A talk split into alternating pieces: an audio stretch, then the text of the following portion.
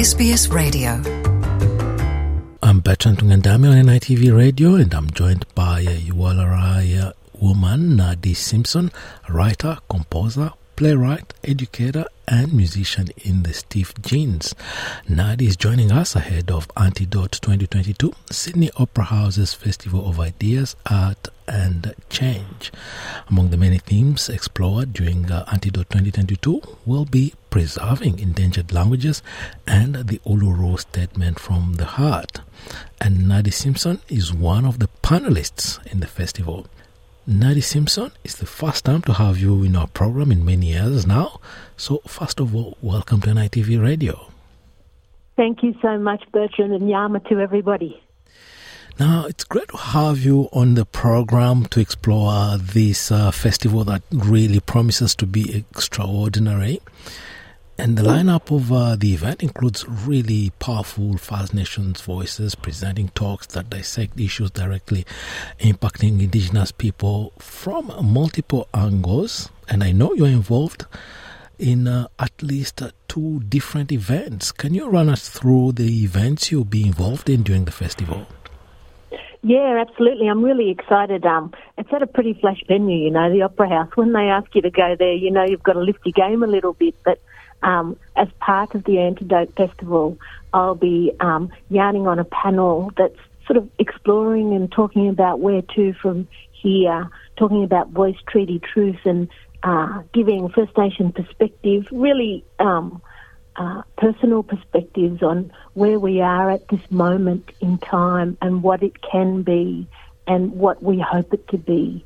Uh, that's one of the panels, and also um, I'll be taking part uh, in another sort of yarn with various guests about it happened to me. And uh, that's a little anecdote. I think I'm going to sing a song there talking about a moment in my life that was really pivotal, that um, opened a door or a window or changed a pathway um, in how I move in the world. So I'm really looking forward to both those things.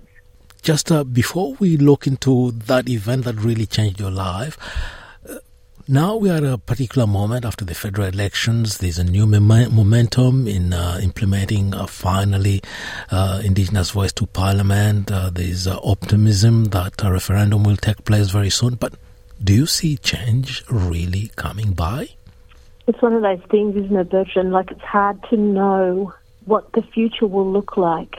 But maybe one of the most important things is that we are brave together. I, that's what I think. And also, you know, a lot of blackfellas all over um, the nation will say, well, these things are already happening, have been happening for a very long time. We know in our communities, truth telling has been going on since, you know, those ships sailed in. Our old people um, and our knowledge keepers have been telling the truth of our experience in this country um, for hundreds of years.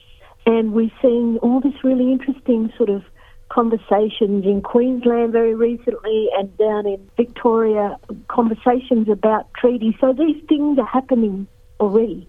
And of course, you know, a makarrata is something that is ingrained in a lot of our communities as, as a cultural practice. And we've been here, you know, since the first sunrise. So all these things have been uh, bubbling along. It's just that we're getting um, mainstream Australia, non-Indigenous Australia, to a point where we say, uh, at at this moment, we can all move forward together. So anything that's, uh, if people are scared about what the future looks like, maybe there's a bit of solace in the fact that our communities and our people have been doing these things continuously for a very long time, and that makes our mobs experts in what's happening. So really, we're asking uh, non-Indigenous people to be guided by us into a story that includes all of us in Australia, and I reckon that is worth a yarn, and that's worth uh,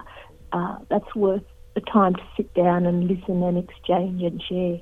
Now, coming back to it happened to me, can you mm. give us a sneak peek into your talk on in the festival? I was thinking a lot about this, you know, um, and also I take into consideration, of course, what the event is and what listeners and audience are looking for, and also, you know, festival programs, I'm going to use the opportunity not to talk about myself, but to talk about how experience and knowledge and activity is really a relational thing in a blackfella sense that uh, I'm thinking a lot about, you know, uh, stories and things that happen to people in my family and how those experiences are passed on. And so whether it's my grandmother writing a letter to, you know, the Aboriginal Protection Board when she was 13, because that story and that person and their actions were so formative in who I am, even though she did that back in the 50s, it happened to me because of the way our communities work, how we understand um, relationship, and how we make space for each other in our own history. So I'm going to get up and talk about my family, and hopefully through um, the threads of events that have happened in my family's past, I'll be able to get people to a place where they can understand that as Aboriginal people, we carry those things proudly forward with us. So rather than talk about me and my life, I'm a happy, creative person, but I'm nothing special. I think a lot of special stuff's happened before my time and has made me who I am. So I'm going to use that moment. I think it's only 10 minutes, you know, to talk about the strengths and the power of the people that I come from. And because they did that at their time, I'm able to stand there and um, say that it's it's a living, breathing part of who I am now. Yeah. Now that we've got you on air, I can't help but ask you about uh, the Stiff Gins because most of us uh, have known you for being one of the key figures of this group. Stiff Gins is a name that I find a little bit uh, odd and confronting. Tell us about this group when we, we started in, well, we met in 1997, so that's like last century. We've been around for a long time. And um, we started at the Eora Centre um, in Redfern, it's Gadigal country, and when we were looking for a band name, you know, we understood, we were the only girls left in the class.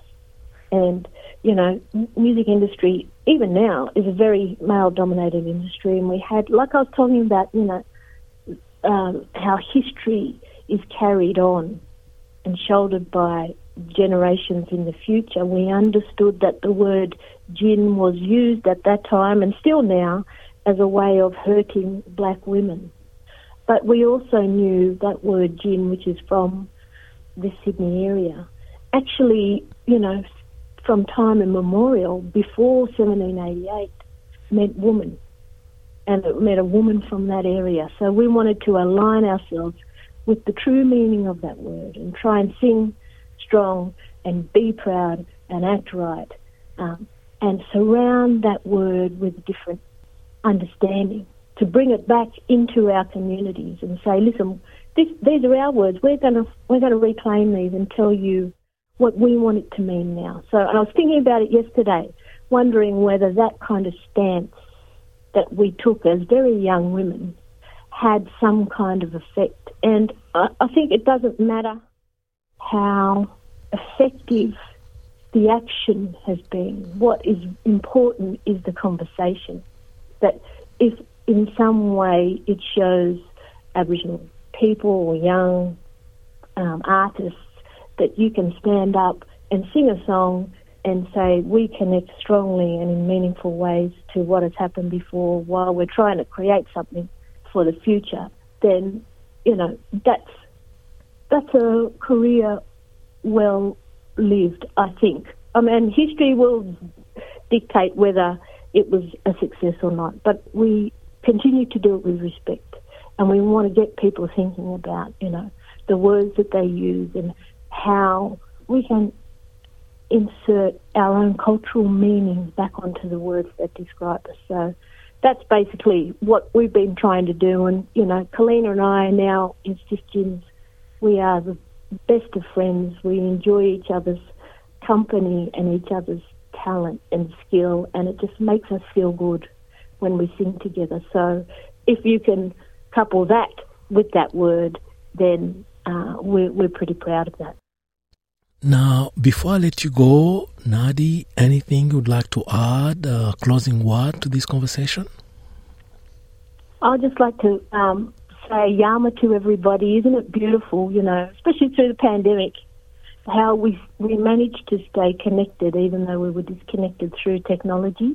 And I often think about radio and Zooms, although we hate talking about it now, as the way that song lines um, and spirit lines work. So if we're if you're connecting to my thoughts and words at this moment, I send big respect and much love to you and your country, no matter where you are in this great land. Nardi Simpson, it's been a great pleasure talking to you, and thank you very much for taking the time to join us today on, on NITV Radio. No worries, thank you. Want to hear more stories like this? Listen on Apple Podcasts, Google Podcasts, Spotify, or wherever you get your podcasts from.